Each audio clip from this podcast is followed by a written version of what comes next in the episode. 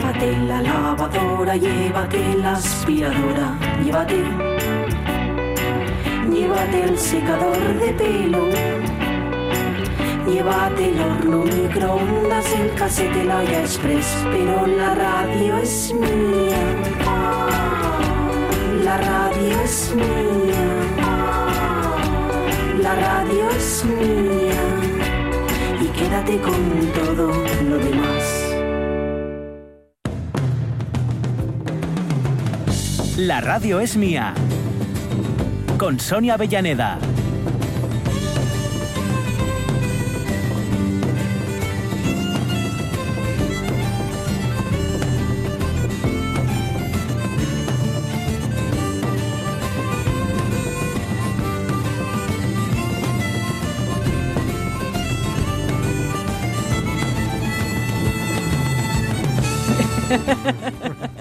Es que si no llega el tatatán, no Sí, llega sí, la vida.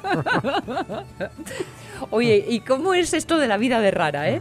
Estás estupenda, estupenda. Eh, viene la cosa de que se va a encender la luz roja de un Ujú. segundo a otro y te entra la tos. Sí. Es como Bueno. si hubiera un, un nervio especial que dice, meca, meca, meca, meca. Bueno, pues qué meca, qué meca, pero si nos quedan tres cuartos de hora de radio, eso significa de estar con los amigos y de repasar y darle la bienvenida al programa, pues por ejemplo, eh, la última de hoy va a ser, como siempre, Susana Rubio, en los martes, en esta hora de chino. Eh, nosotros lo llamamos la hora del Bermú, al último tramo de, Sí. de la radio es mía. Pero mira, de Bermú bien poco últimamente. Ya. Esto es la auténtica realidad, que es todo postureo de eh, ¿qué pasa? Y luego resulta que nada, más bueninos, más recatadinos. Vamos, con deciros que Pachi ni siquiera es diabético, Nada. que yo todo mentira. Que no, que no, que no. Vale, con eh, Susana Rubio. Hablaremos también con Rafa Gutiérrez Testón, que además hoy viene bien acompañado por Manuel Iglesias, autor de Trazando la Costa Asturiana. Él nos explicará mm, por qué y cuándo. Y tenemos un poquito de cine, siempre Ramón Redondo al quite Ajá. para darnos la actualidad efemérica, cinematográfica. Ujú. Efemérides y actualidad, ya sé que no encaja, pero entendedme, Sí, por sí. Y mm, hay alguna rescatada respuesta de nuestro sí, Facebook que, quedaron en el tintero. Tengo, mira, por, Por ejemplo, ejemplo, por ejemplo, ejemplo. Nicolai, nuestro ¡Oh, Nicolai, Nicolai! eh, del que entiendo que ya no queda ningún bombón, ¿no? Hablando de algo. Decía, yo en mi vida, ya sabéis que hablábamos de cosas que, digamos, nos estorban un poquito por casa. Yo en mi vida hay dos únicas cosas que mandaba a la basura. La primera son las almohadas altas. Imposible de pegar ojo con ellas. ¿Qué razón? La cabeza me va para todos los lados. Y la segunda es el sofá del salón de nuestro piso en Beguelina, Beguellina de Órbigo. No hay manera ni tiempo de cambiarlo. Cada vez que me levanto de él me sale en la espalda un dolor tan prestoso que se note la ironía, dice. Sí, es que esta es la otra cara de la moneda, que le coges cariño a algo que Mm. Sí. ya no está para ello. Mm. Este fin de semana eh, he descubierto por décima vez que esos, mm, ¿cómo se llaman? Esos muelles que se me clavan del sofá es porque van pidiendo árnica ya. Sí, a ver, sí, sí, ya sí. sé que llevamos muchos años sí, juntos, sí, sí. eh, que me has cogido una cierta querencia, Claro, claro. pero va a ser que no. Claro, claro. Ese, sofá pide tierra ya. Pide, pide, pide, sí, que la tierra le sea leve. En fin. Bueno, pues así están algunos de esos repasos. Por cierto, que mm, te comentaba Ramón que sí, que, que Dylan entregó sus Sí, discos. sí, ¿no? sí. Bueno, entregó. Bueno, vendió eh, por a Universal Music por 300 millones de dólares. Ha vendido el catálogo.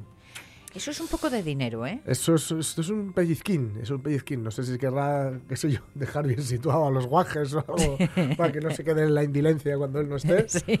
Pero 300 millones de dólares no está mal. En fin, bueno, sí. nada. Oye, como no los tenemos, venga, una, una peli, anda.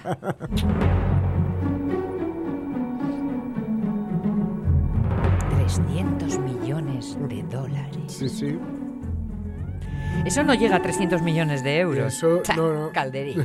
Y pensad que eso es lo que le paga a tal. Luego está lo que eso genere. Ya, ya, ya, Según vaya ya. vendiendo, los derechos de autor que vaya generando. ¿eh? Si es que encima eso se queda pequeño. Bueno, ay, ay, ay.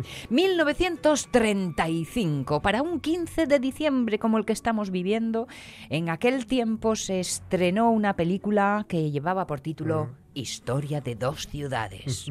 Un superclásico. Sí, era el ¿eh? mejor de, de los Dickens. tiempos, era el peor de los tiempos. es una buena adaptación, ¿eh? Y esta adaptación sí, sí. firmada por Jack Conway. O Una sea buena que adaptación, está bastante bien. Sí, sí, sí. cuatro años después, en el 39... Las plantaciones no significan nada. cuando- ¿Pretendes decirme, Katy Escarlata O'Hara, que la voces. tierra no significa Sí. nada para ti? La tierra es lo único que vale la pena de trabajar, de luchar y hasta de morir por ella. Pero tú eres todavía una chiquilla. También llegarás a sentir este amor por la tierra. Siendo irlandesa no hay modo de librarse de ella. Ramón Redondo, le he visto por ahí por Facebook, Sí, que dice que, que es que además nos- que es el autor de estas efemérides, o sea, que, que sabe de qué está hablando. qué está hablando, que el, el culebrón más sobra- sobrevalorado de la historia, dice. Yo he de decir que yo le tengo mucho cariño Sí. a, la, a, la, A la peli. a la peli, por verla de pequeño, ahí con mi madre, tal, no sé qué. Pero es un culebrón, vamos, de tomo y lomo. Lo que pasa es que es un culebrón Bien con, hecho. con perres. Es un culebrón con, con mucho dinero y bien hecho. Bueno, está tan bien hecho que, que tres, tres directores tuvieron que pasar por él. Sí, porque menos. no resistían O sea, en la Victor jugada. Fleming, George Cukor y Sam Wood. Es verdad. Y ojo, es un culebrón que tiene uno de los planos más espectaculares. Bueno, Ajá. tiene varios planos muy espectaculares. Por supuesto, el de Scarlett O'Hara eh, proyectándose contra el atardecer, diciendo: Sí. eh, Nunca claro, Adiós, pongo hombre". por testigo que nunca volveré a pasar eh, hambre, ¿no? Juro por la tierra roja de Tara, ¿no? Sí, no- eso, eso. y tal. Y, y el de Atlanta. El de El Atlanta. del incendio, ¿eh? El incendio que se va elevando la cámara y Sí. se va abriendo, vamos a, como que se va abriendo el plano Y vemos todo. los heridos que están allí, que son, en fin, eh, pues miles de, de heridos. Y el incendio de Atlanta, que además, bueno, es un punto de inflexión en la guerra de, de secesión. Y luego ya, si nos ponemos un poquito más... mm, Porque lo histórico está bien contado. Está bien contado. Vale, Sí, sí. Yo de hecho eso la he es. utilizado eh, varias veces para explicar un poco eh, la- las diferentes, digamos, visiones del mundo, cosmovisiones, como lo queráis llamar, Sí. entre el norte y el sur, ¿no? Y es que lo explica muy bien el personaje de Red Butler, Clark Gable, Sí. cuando ve a los señoritos del sur de Estados Unidos, decir que, vamos, alegrarse todos de que está ya la guerra, que prácticamente creen que van a ir con su florete y que van a ganar. Y eh, suelta un discursito él y dice, nosotros tenemos honor, no sé qué, tal. Dice, ellos tienen cañones. A ver, resumiendo. Claro, las fábricas, el dinero, la, la modernidad estaba en el norte. ¿no? Claro, Y, claro. por último, decir que eh, precisamente si, se, si triunfa esa visión del norte, no es tanto, no es tanto porque sea, digamos, por un- una cuestión humanitaria, Sí. eso de liberar a los esclavos, etcétera, Sí. sino porque eh, no es económicamente viable.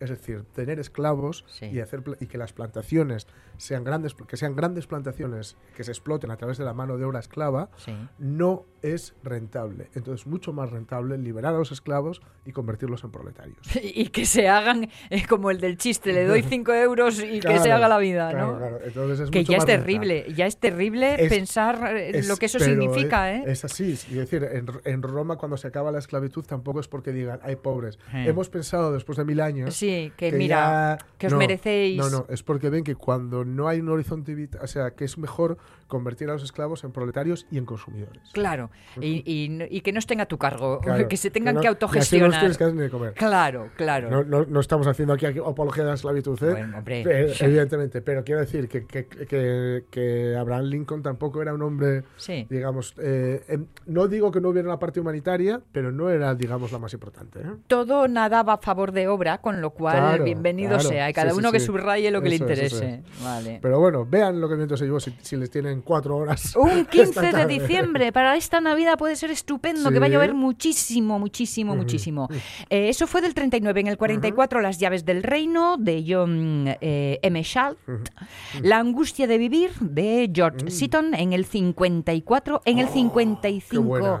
El hombre del brazo de oro, de Otto Preminger. Durísima, ¿Eh? durísima, pero maravillosa. Con si no recuerdo yo mal, sí, sí, es esta, vamos, eh, con Frank Sinatra, pero ojo, es una historia, de, hace batería, Me eh, es una historia de, de, bueno, de drogas y de adicciones y de, y de lucha y de superación Ya sé y, de la- y de los lados más, los rincones más oscuros del ser humano, pero es una maravilla.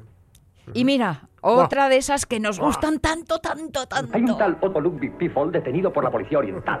¿Qué ha hecho? El granuja me robó un reloj de cuco. ¿Quiere recuperar reloj? Error. ¿Quiere recuperar Pifol? Cierto. Imposible, mi amigo. No podemos intervenir en asuntos internos de Soberana República de Alemania Oriental. Sin Pifol no hay trato. Vámonos, Ingeborg. Espere, ¿qué pisa tiene? Procedamos a discutir cuestión. En Rusia hay un proverbio. No se ordeña vaca con manos en bolsillo. ¡Herr Ober! ¡Vodka! ¡Caviar! ¡Herr Kapellmeister! ¡Más rock and roll! Música, velocidad de palabra por minuto, todo Impresionante. aquí te da esta sensación de... Impresionante.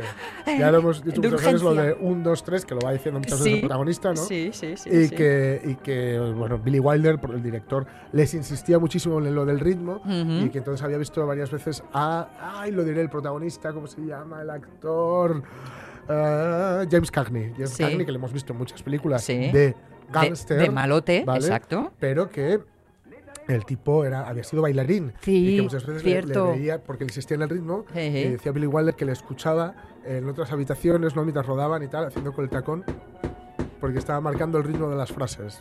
Eh, Casi nada. Ay, amigo, ay, amigo. América, América. Eh, Esta película me Ah. gustó mucho en su momento. Es del 63 y más vieja que yo. De Elia Kazan. Aunque a veces no lo parece. ¿eh? América tiene un... Sí. En el 65 El vuelo del Fénix Hombre, de. Robert Aldrich, sí señor.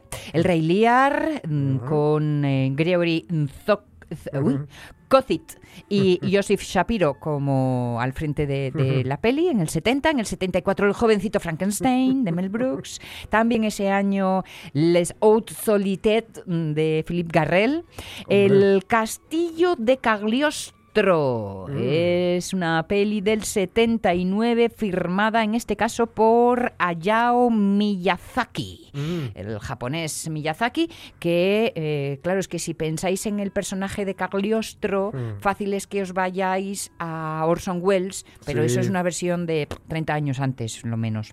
Tiempo de gloria para Edward Zwick en el 89, en el 90 Días salvajes de Wong Kar Wai, Las horas de Stephen. Daldry es del 2002. En busca de la felicidad de Gabriel Muchino en el 2009 y en el 2008 Revolutionary Road de Oh, Sam uf. Mendes, que es una peli que no sé lo que pienso de ella. No A sé si me gusta me gustó, o la lo- detesto. a mí me gustó, pero lo pasé muy mal. Sí, es que hay ahí un batiburrillo de Sí, sí. cosas y, y- y, mm, blah, no lo Mm. sé, no sé qué, qué revolucionario yo. Obituarios, 15 de diciembre del 62 se moría el actor, director de cine y teatro británico. Cuando conoció al acusado en Hamburgo, le mintió usted en lo referente a su estado civil. Yo quería salir de Alemania, así Le que... mintió usted, ¿verdad? Diga sí o no, por favor. Sí. Gracias. Y a continuación, al disponer su boda, mintió a las autoridades. No, no dije la verdad a las autoridades. ¿Les mintió usted? Sí. En la propia ceremonia matrimonial, cuando juró amar, honrar y obedecer a su marido, también eso fue mentira. Sí. Y cuando la policía la interrogó sobre este pobre hombre que se creía un esposo amado y respetado, les contó usted... Lo que Leonard quiso que les dijera. Les contó que estaba con usted en su casa a las 9 y 25 minutos y ahora dice que eso es mentira. Sí, mentira. Y cuando dijo que se había herido accidentalmente en la muñeca, volvió a mentir. Sí. Y hoy nos cuenta una historia totalmente distinta. La cuestión es saber si mintió entonces, si está mintiendo ahora, o es usted en realidad una embustera habitual y crónica. Hombre, Buah. en- realmente estamos viendo el poderío de actuación del actor de doblaje. ¿eh? Sí. pero ah, es que, bueno, pues con las que hemos crecido con él hablando en castellano, pues le vemos más así, en Sí, sí, sí, realidad, sí. ¿no? Pero bueno, Charles Lawton, que es, es una, una bestia, Buah, una buah. bestia eh, que bueno, aquí nos pone unas cuantas pff, de, de las películas en las que... A ver, elige. Pero vamos, la vida privada de Enrique VIII, La isla de las almas, era el, el doctor Muró. Sí, eh, sí, sí, ¿no? exacto. Los Miserables, La tragedia de la Bounty, Esmeralda la Cíngara, Posada Jamaica, Esta tierra es mía, Sospechoso. Eh, Claro. En Espartaco hace un, papel guapísimo, guapísimo, guapísimo. Tempestad sobre Washington y, por supuesto, el Sí. director de solo una peli, pero la que hizo es una obra maestra que es La Noche del Cazador. Cada vez que lo oigo me sorprende Sí, sí, sí, sí, sí. que es el director de La Noche sí, del. Cazador. Yo creo, conociendo un poco del temperamento de Charles Lawton, Sí. que vio que era mucho curro dirigir. Sí, sí, sí, sí, sí. Dijo, puf, esto es una movida. Me encanta. Sí, sí, sí, porque él era un tipo muy, bueno, así y tal, ¿no? Era muy bueno en su trabajo, pero porque tenía un talento desmedido, ¿no? Sí, y que dijo, que va, que va, que va, tengo que estar aquí detrás de los actores, de las actrices, andar Dejadme programando y vivir. tal. Fuera, fuera, fuera, nada. El que se moría un día como el de hoy, del 66. Prueba que eres bueno, sincero, Mm. generoso y llegarás a ser un niño de verdad. Mm. Despierta, Pinocho. Despierta.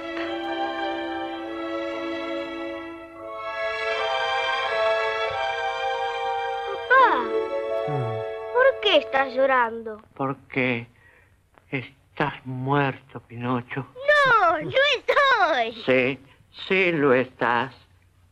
Pero Descansa. papá, estoy vivo. Con este doblaje latino que Sí. por una vez no es mexicano. Sí, es, el- argentino. es- Este es argentino y es raro porque normalmente hacían el latino neutro. Sí, decían. sí, sí, sí, es cierto. Pero que no se molestaban, bueno, no se molestaban, no tendrían. eh, No, enten- No tenían por qué. No tenían por qué. Claro. En siquiera hablarlo al castellano. Sí, sí. nuestro- al acento castellano, al acento español, vamos. Sí. Eh, y, y lo dejaban neutro, lo cual, claro, hace que, que viéramos las películas pues con emparedados. Sí, con- sí, sí, y con y apartamiento. apartamientos. ¿no?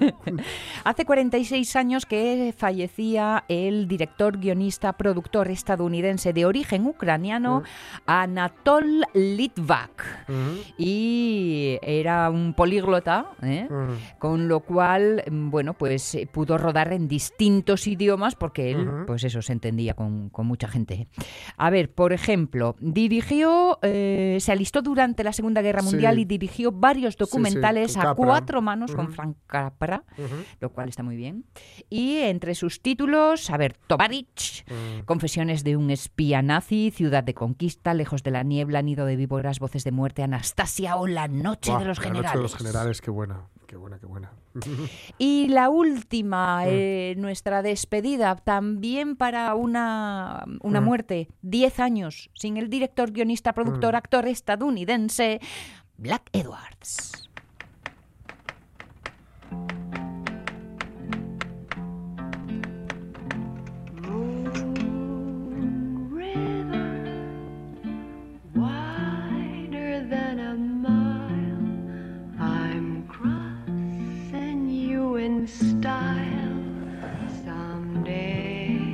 Veis, secando Sí. el pelo Mm. a la ventana con su el- camiseta de rayas. Es aquí el, bueno, es Audrey Hepburn, claro, en, en Desayuno con Diamantes. Sí. En el único momento en el que, mira que es Audrey Hepburn, soporto a ese personaje. que, que es capaz de abandonar a un gato. ¿no? Muy- Sí, Pero bueno, sí. aquí está Operación Pacífico, Desayuno con Diamantes.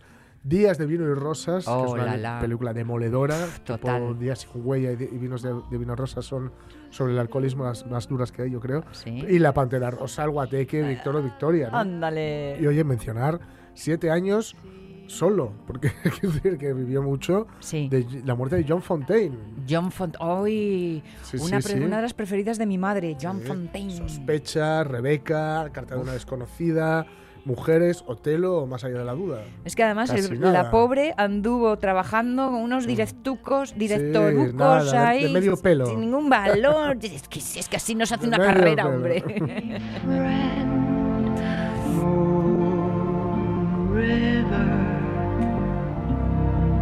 And me.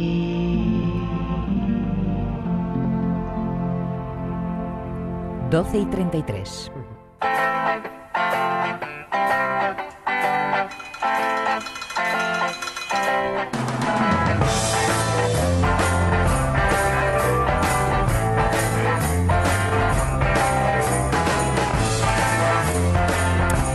Rafa Gutiérrez Testón, ¿cómo estás? Buenos días. Pues muy bien, encantado de hablar con vosotros. Ujú. Como Audrey Hepburn con- hablando de estas películas tan chulas. Hoy da una noche en la ópera también, o sea que... Sí, Sí, es verdad, lo acaba de decir Jorge. Hoy a las 10. Sí, sí, sí, a 2. El día, el día tiene, tiene que ser bueno para rematarlo Sí, con una sí, noche sí, en la sí. ópera. No, vamos, y, y, y si tuviene más de 24 horas, visto lo visto, un ratín más se, se le da la bienvenida también, ¿eh? Sí, sí, sí. Eso sí, a cambio de que los días malos podamos mm, restar minutos. Eso, claro, eso. en fin, bueno, bueno. Sé que tienes algunas novedades por ahí que nos vas a ir eh, contando y adelantando, pero es que además te vienes con amigos hoy. Hombre, hoy vengo con un libro que es... La pena es que no lo podáis tener ahí en la mano, porque si no es- un libro que os ibais a enamorar. Es un libro de, de Manuel Iglesias, se titula Trazando la costa asturiana. Y lo que hace es un... Manuel lo que hace es un recorrido por los 401 kilómetros de costa que tenemos en Asturias. Anda. Pues que es sorprendente ese dato, ¿eh? Yo- Sí. yo aprendí, aprendí muchas cosas le- leyendo este libro. Y nos vamos desde Vegadeo hasta Colombres por un recorrido por toda la costa. Y lo que te suele llamar muchas veces la atención en este tipo de libros, lo primero es lo ignorante que eres. A mí, por lo menos, me pasa. La, la de excursiones que te quedan por Sí, hacer. sí, sí, es Vivo verdad, es verdad. Asturias, ¿eh? Voy por ahí de, de que conozco playas, de que conozco sitios y vamos. A partir de ahora pues voy a callar Qué bueno. porque es, es una, una gran desconocida y lo, te- y lo tenemos ahí al lado. Casi si me apuro. Manuel lo habíamos visto, es un, un libro de formato similar, lo había sacado hace cinco años ya, que era el de el del Gijón ilustrado, con la misma con la misma técnica, es a partir de la fotografía, los dibujos eh, como delineados, que es una, una, una preciosidad de ilustración. Y lo que es sorprendente es eso, la, la cantidad de trabajo, horas que tiene que haber detrás de esta, de esta maravilla. Imagínate, imagínate. Pero se lo vamos a preguntar porque Manuel no necesita imaginarlo, que lo ha vivido en carne propia. Manuel Iglesias García, ¿cómo estamos? Buenos días. Hola, buenos días. Hola, hola, hola Manuel. Un trabajo como estos, ¿cuántas horas de vida se lleva? Uy, muchas, muchas. muchas horas y sobre todo mucho desvelo porque dibujé mucho por las noches eh, Ah. cuando, me, cuando me permitía mi trabajo. Claro. Es el momento ese del recogimiento, ¿no? Sí, sí, exactamente. Bueno, decía, ¿cuántas horas te lleva? Más que que te lleva, te comparte, ¿no? Porque son horas que uno vive de una manera particular. Poco menos que cuando te levantabas mm, después de terminar la tarea, casi casi te ibas con los pies mojados, ¿no? Pues, pues casi, casi, nada, es una satisfacción, la verdad. Ya cuando te gusta dibujar eh, y lo tienes como un hobby en tu vida, pues bueno, no es un sufrimiento en absoluto, es una, una auténtica diversión. Cuando- muchas, muchas horas. Cuando empezaste a hacer el recorrido por el trazado de la costa asturiana, mm, ¿eras consciente de los 400 kilómetros? Bueno, soy consciente porque la recorrí muchas veces a pie, muchas, la, la mayor parte de, de la costa, que además tenemos una cantidad de senderos preciosos para recorrerla. Y, y sí, sí, soy, soy consciente de, de la cantidad, pero bueno, vas, como me decía una vez un amigo, un elefante, una hormiga se lo come bocadito a bocadito, pues así, así fue. bueno, mira, eso es verdad, eso es verdad. No hay que tener ni prisa ni pausa. Efectivamente. Yo, yo que a veces ya sabéis que salgo a correr por las mañanas y a veces cambio de Mm. consejo porque voy a esta, voy a esta Villa Viciosa porque lo tenemos ahí al lado. Hay una, mira, se lo envié yo ya a Pachi, una de las imágenes del libro, Sí. que es desde La Ñora, o sea, desde el Ah. mirador que hay justo antes de la entrada a Ñora, que es un sitio, es un sitio precioso. Es una, de las- eh, yo creo que es la playa favorita de Pachi Poncela. Sí, sí, Sí, sí, lo, sí, lo- sí. lo dice claro y alto, público y notorio, resulta eso. Me imagino que a Manuel le tiene que costar mucho más eh, esfuerzo lo de elegir, porque claro, cuando estableces una relación así de, de tan cercana, de muchas horas, viviendo en cada uno de los puntos que se ha ido parando, ah, después de eso, Manuel, ¿cómo elegir nada, no? Bueno, cuesta, cuesta porque eh, me decían a veces, eh, no sacaste esto, no sacaste lo otro, claro, tienes que ir eh, desbrozando y sacando lo que más te apetece a ti, vamos, no es no hay ningún otro motivo. Claro. Pero pero sí, sí, claro, cuesta, cuesta. cuesta mucho porque tenemos bellezas por toda la costa de Asturias, por toda Asturias en general, pero vamos, eh, si me pusiera a dibujar cada cosa que te gusta no acabaría el libro nunca. Mira, hay un sitio también que a mí me, me lo descubrió Manuel hablan- hablando con él, que es, un, yo no tenía ni idea de que existía, que es otra de las cosas que aprendes en este libro, que es un cementerio musulmán que tenemos en Asturias. Ah, sí, había oído, había oído. ¿Y dónde, dónde, ¿Dónde está cae? Manuel? Cuéntanos. Bueno, eso es un, un antiguo cementerio que hay de, de la época de la Guerra Civil, cuando, cuando vinieron muchos eh, musulmanes a luchar en el bando nacional. Eso que en está la por- batalla de Les- ¿Por en Piloña? Barcia, En Barcia, en Barcia. Hay, hay otro, ¿eh? Hay otro que ahora mismo no recuerdo exactamente dónde está, pero el que yo conocí desde pequeño, porque yo iba muchísimo a Viabeles por la carretera nacional antigua, aquella de múltiples curvas, Sí. y siempre que pasaba por aquella especie de bosquecito se veían unas tapias, yo preguntaba, ¿eso qué es? Y me decían, el cementerio moro. Nunca me preocupó hasta que después de adulto me fui enterando de lo que era, lo visité y me parece un sitio, la verdad, mágico, con, con un halo de misterio y una preciosidad. Sí, sí, sí. Está en Barcia, en la- en- muy cerca de Huarca. Vale, vale, estamos anotando porque, claro, eh, luego uno vive y olvida Sí, sí, y ¿dónde dijo Manuel que había que ir? No. Sí, sí. Hombre, es que aquí vas a ver muchos sitios que te, que te apetece ir, ¿no? También porque, mira, también comentando, porque está, por- todos conocemos la playa de, de Gulpiyuri, bueno, todos conocemos, está ahí, pero muy cerca Sí, de sí. Gulpiyuri hay otra belleza que yo no conocía y descubrí a través de, de este dibujo de, de Manuel. Mm. Manuel, esa playa con un bosquecito. Ah. Es Cobijero, sí, sí, una, una auténtica maravilla. Ah, qué bueno. Claro, lo que pasa que ahora, a ver, Manuel, ¿a quién y regalamos este libro? Porque, claro, se- o, o censuramos algunas páginas para mantener la privacidad, o a ver, ¿eh? Sí, sí, luego te arrepientes a veces cuando empieza a surgir el tema y dices, estoy publicitando un sitio que a mí me gusta tanto visitar yo solo. Claro, no hay claro. No hay, que ser egoístas, no hay que ser egoístas, hay que compartirlo. Eso está bien. Hablaba Rafa de tu técnica eh, como dibujante que eh, se apoya en un primer elemento que es el fotográfico. Me imagino que entonces eh, la primera parte de todo este trabajo eh, comenzó recorriendo una vez más Costa eh, cámara en mano. Sí, sí, yo, bueno, me gusta mucho la fotografía de siempre y la llevo siempre cuando voy de, de- de excursión. Ahora mucho, bueno, utilizo muchas veces ya el móvil, que los móviles tienen unas cámaras que son Estupendas. sufi- Sí. su- exacto, suficientes para retratar lo que, lo que yo necesito.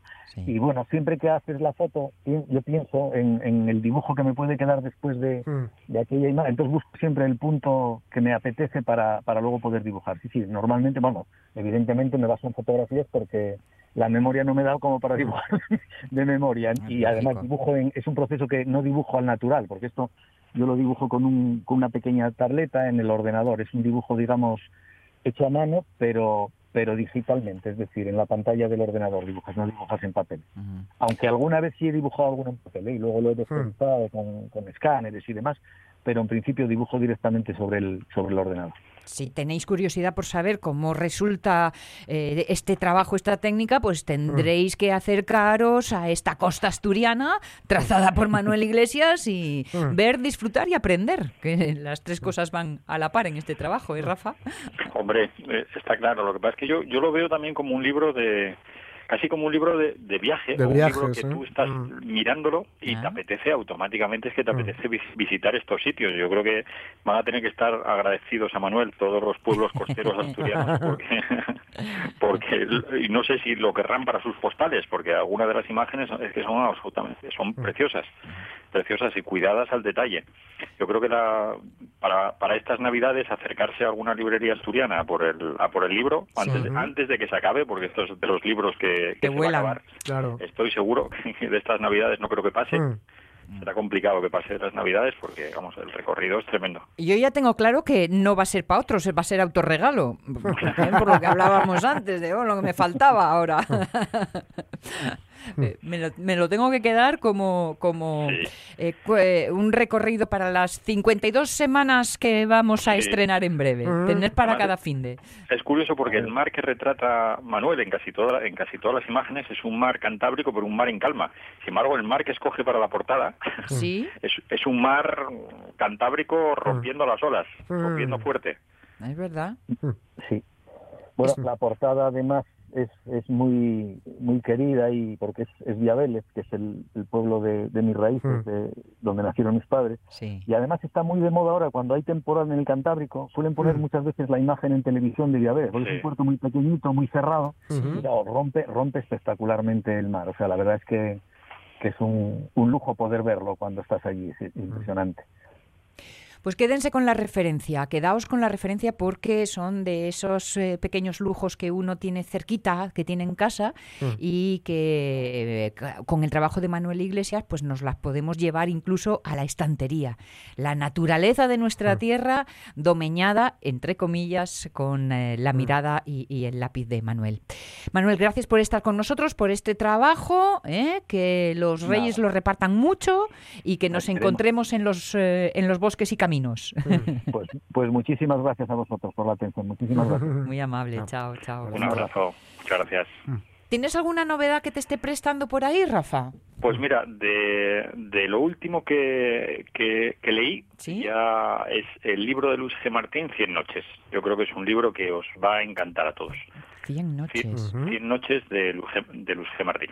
Hay, hay más cosas, ¿eh? Estas, estas navidades, la, la verdad es que están... Vamos está- a tener una, una buena relación. Y quería recomendar también, porque ayer se falló el premio Tigre Juan. Sí, Ah, eh, es verdad. de, de novela y bueno es que hablar del Tigre Juan y, y reconocer el, la- el, el libro que eligen es muy fácil porque bueno si conocemos un poco los cinco miembros del jurado son grandísimos lectores entre ellos está Fernando Menéndez Iba a decirte que algunos sí que lo conocemos. algunos lo ¿eh? hacemos bien y, y el trabajo que hacen durante todo el año que me consta porque pasan algunas veces por aquí y hablamos y hablamos de libros es increíble y el Casas vacías de Brenda Navarro es una grandísima novela editada es. por, editada por Sexto Piso Por sexto piso. es, es una es una maravilla lo que hace el premio Tigre Juan. Yo no me cansaré nunca de Mm. repetir que cuando se busque un premio literario en.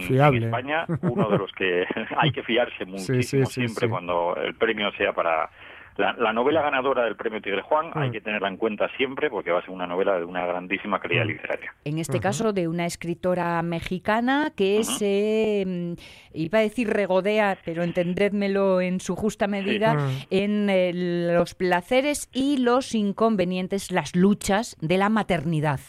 Efectivamente, es un libro duro. Es un libro duro, es un libro de los que remueven, pero un libro de los que, bueno, yo creo que lo que tiene que hacer muchas veces la literatura o la literatura que, que busca algo más que entretener, que, Claro. es, que es conmover, que es remover, y este libro lo, lo consigue. Este, Casas vacías, la verdad es que es un, un hallazgo, un hallazgo de escritora.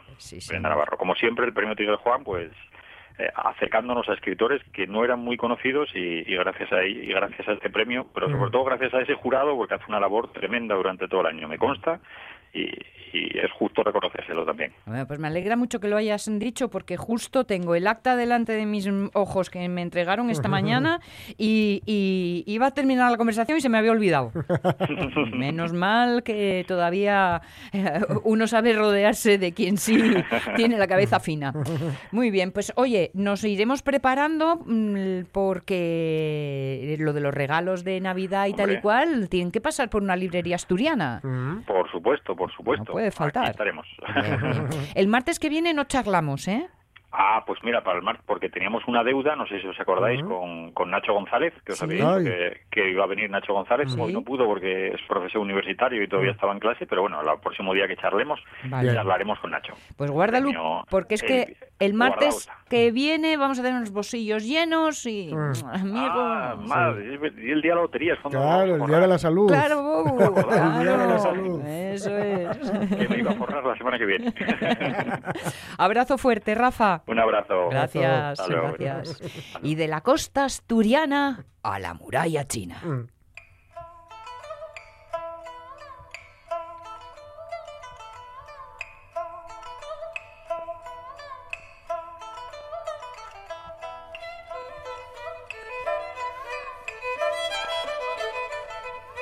Susana Rubio, ¿qué tal? Buenos Hola, días. buenos ¿Qué días, ¿cómo estáis? ¿Qué tal? Desde la Academia Panda y Tola, como siempre, recorriendo Asturias, China o lo que haga falta.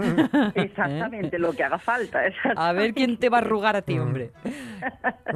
Bueno, bueno. Bueno, hoy hablamos de la bandera china. Anda. Bueno, ¿Ah, sí? hablamos de la bandera china porque ha sido noticia hace muy poquito, hace un par de días concretamente, los chinos han conseguido plantar la bandera china Ah. en la cara oculta de la luna. Ah, es verdad. Una triste noticia que ha pasado casi desapercibida Ah. dadas las circunstancias, Claro, ¿no? sí. Pero Claro. por otra parte, una gran noticia, pues como decían entonces, un gran paso para la humanidad. Ah. Sí, un pequeño sí, sí, sí. paso para la bandera china, un gran paso para la humanidad. Pero bueno, la han ido a poner un poco así, como un poco tapada, ¿no? Bueno, lo cierto es que son los primeros en llegar a la cara oculta de la Mm, Luna. No bueno, son anda. los primeros en llegar. Bueno, hay que- aquellos escépticos que piensan que, que no es cierto aquel viaje eh, del año 69 y esas Mm, cosas, ¿no? sí, sí. Eh, bueno, hay quien piensa que aquello no se ha cumplido, pero lo cierto es que, bueno, eh, mm, las órbitas de algún que otro satélite sí que se han encontrado, se han topado y han tomado imágenes Mm. de nada menos que cinco banderas americanas, porque en las distintas ocasiones en las que han estado se han plantado seis banderas. Seis y hay una que no está. ¿Y cuál es la que no está? Mira tú por dónde, justamente esa, ¿no? Ah. Justamente la del 69. La primera. Sí, Mm. ciertamente. El resto, las otras cinco, sí que han aparecido tomadas en, en distintas eh, ocasiones, ¿no? Mm. Por fotografías de, como digo, de, de- de- a- as- bueno, asteroides que hemos mandado, ¿no? En Ujú. distintas ocasiones. Bueno, pero ¿qué ocurre? Pues que dicen que, dicen algunos, que justamente aquella primera bandera fue quemada al mismo tiempo en el momento en que salió de nuevo el cohete hacia la Tierra, ¿no? Ah. Y que la misma y que la misma fuerza y el calor que desprendió pues la quemó. La chicharro me encanta. Mira, Madre igual no es verdad, pero me encanta como idea. Sí, sí, sí, sí. Bueno, al menos También po- solución haberse alejado un poco, ¿no? Era una buena solución para arreglar el desperfecto, claro. Lo cierto es rustiero. Eso, que esa sexta no existe, ¿no? Mm, Vale. Sí que todas las otras cinco están en la parte, en la parte lumínica, ¿no? De la luna, en la claro. parte que nos muestra. Y, y por primera vez se ha plantado esta, esta bandera eh, china roja brillante con esas cinco maravillosas estrellas Mm, amarillas sí, sí. en la cara oculta de la luna. Y me parece curiosísimo la cantidad de tiempo que le han dedicado solamente a eh, manejar el material, la forma de desplegarse y todo lo demás Mm. de, la, de la santa mm, Bandera. eh, bandera que me hace gracia que han publicado en centímetros, perdón, en milímetros, ¿no? Madre mía. En lugar de darlo en centímetros, lo han dado en milímetros. Yo creo que con la intención de que parezca más grande. Puede ser, sí, sí, sí. Dos mil milímetros. Claro, pues, dices, no madre, banderón que han puesto, pero claro, ¿no? si lo pasamos a metros ya mm, pues se queda en nada, obviamente. Claro. Entonces, 2.000 milímetros por 900 milímetros mide la bandera china, Ajá. que ha tenido que, puesto que no iba tripulada esta, esta Mm. misión, Sí. es la Chang'e 5, ¿vale? Eh, ya hablamos entonces de la Chang'e 4, que fue justo aquella que por primera vez se posó en la cara oculta de la Luna. Era el primer eh, intento de recorrerla, de recorrerla y tomar muestras. Pero, claro, había que volver, y eso de volver era complicado. Esta es la primera vez que eh, un, un aparato se ha autoimpulsado de nuevo para volver a la Tierra sin ser, eh, sin recibir ninguna orden desde la Tierra. Es Mm. decir, todo hecho mecánicamente. No, hay con- hecho no hubo control remoto, ya Mm. iba no organizado para hacerlo por sí mismo. Estaba todo organizado, todo planificado y Mm. todo ya eh, mm, programado desde la Tierra y el aparatito en cuestión que se posó en el suelo eh, mm, a 200 kilómetros quedó la nave nodriza, como podríamos llamarlo. Sí, A mí lo de la nave nodriza me gusta mucho. Vale. Y entonces, bajo esos 200 kilómetros, esa navecita se posó en el suelo, hizo unos agujeritos de dos metros de profundidad, tomó dos kilos de, tier- de, ter- de terreno, ¿no? De, de piedras, tierra Sí, y demás, sí, para saber un poco más de su historia, de la historia de la Luna y de su formación más antigua, no solamente de piedras del exterior, ¿no?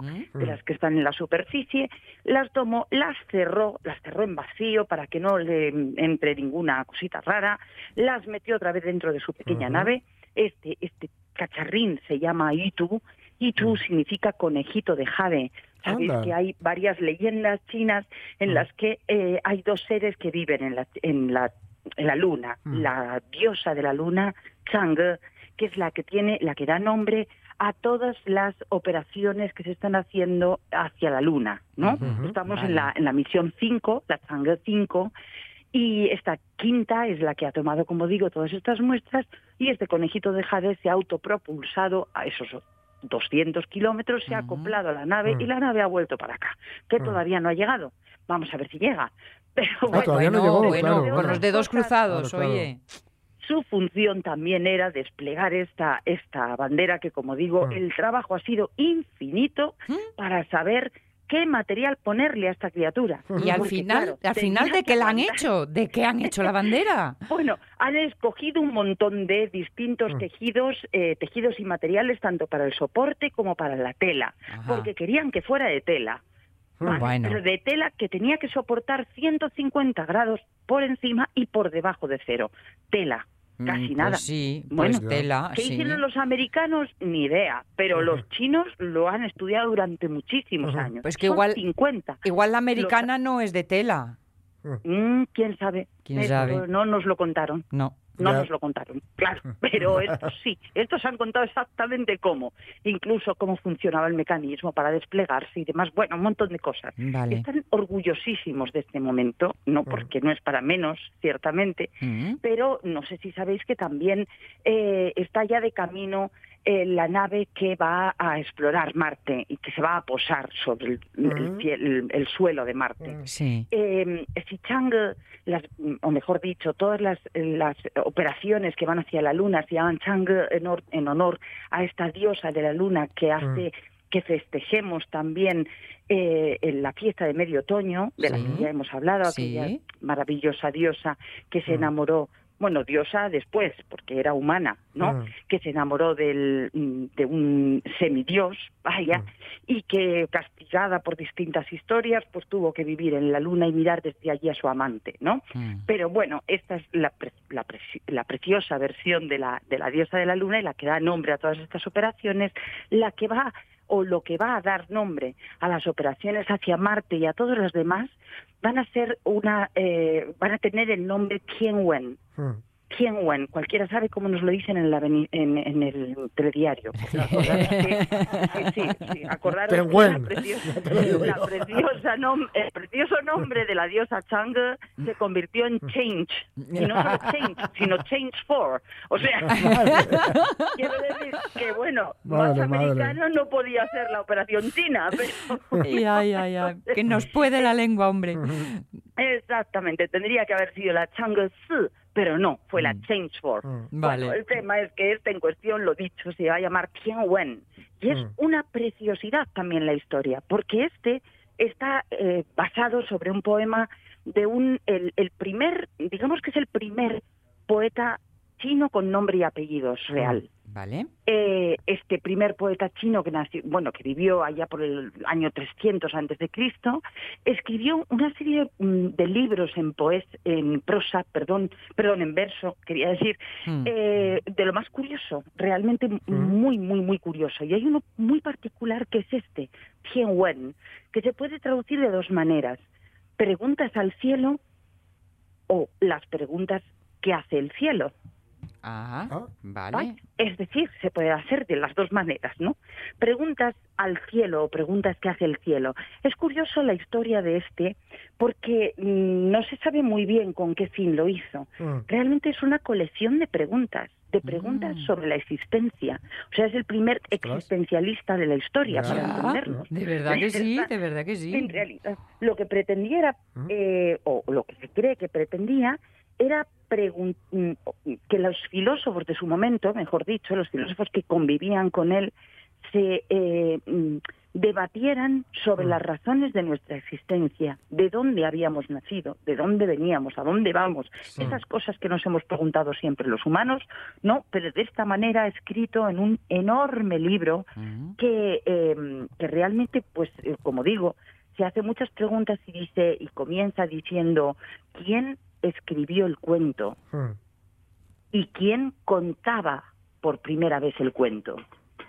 Es curioso, o sea, Sí, decir, no solamente bonito. quién lo escribió, sino quién fue el primero en contar la historia. Claro. Y así se suceden una serie de preguntas numerosísimas, como digo, tantas como para dar un libro como resultado en el que en el que él pretende eh, plante- bueno plantear un montón de recursos para abrir discursos, ¿vale? Discursos sobre, bueno, ¿tú qué opinas? ¿Qué? ¿Comenzó el mundo solo o lo montó alguien? Este- ¿No? ¿Y ese alguien, quién montó ese alguien? Este libro se lo tenemos que regalar a María Herrero, nuestra filósofa de cabecera, que está todo el día con estas preguntas sí, de sí, quién, sí. cómo, por qué, dónde, ¿sabes? La, la verdad es que es, eh, desde mi punto de vista, es cierto, es, bueno, es curioso, ¿no? Cómo comienza diciendo al 30 comienzo segundos. de la antigüedad, ya está, al comienzo de la antigüedad, ¿quién contaba el cuento? Cuando arriba y abajo no estaban formados aún, ¿quién había para preguntar? Cuando lo claro y lo oscuro se confundieron, ¿quién podía distinguir? Bueno, lo cierto es que este hombre fue muchas veces criticado, amenazado y, bueno, y perseguido, tanto que fue dos veces expulsado de, bueno, expa- expatriado, ¿no? De, de su país, entonces, que eran, bueno, antes de los reinos combatientes, o Sí, sea, de un sí. reino pasó a otro reino. Y cuando en ese segundo reino se creó de nuevo un montón de conflictos y empezó a ver que el mundo se deshacía, que su mundo se deshacía, decidió suicidarse tirándose al río. Pues vaya. Es él, eh, es él el que creó eh, que todo el mundo, que toda la población se fuera al río, a ese río donde él se había suicidado, a lanzar comida a los peces para que a él no lo devoraran. Y nosotros nos vamos sin que a él le devoren. Las noticias de la una.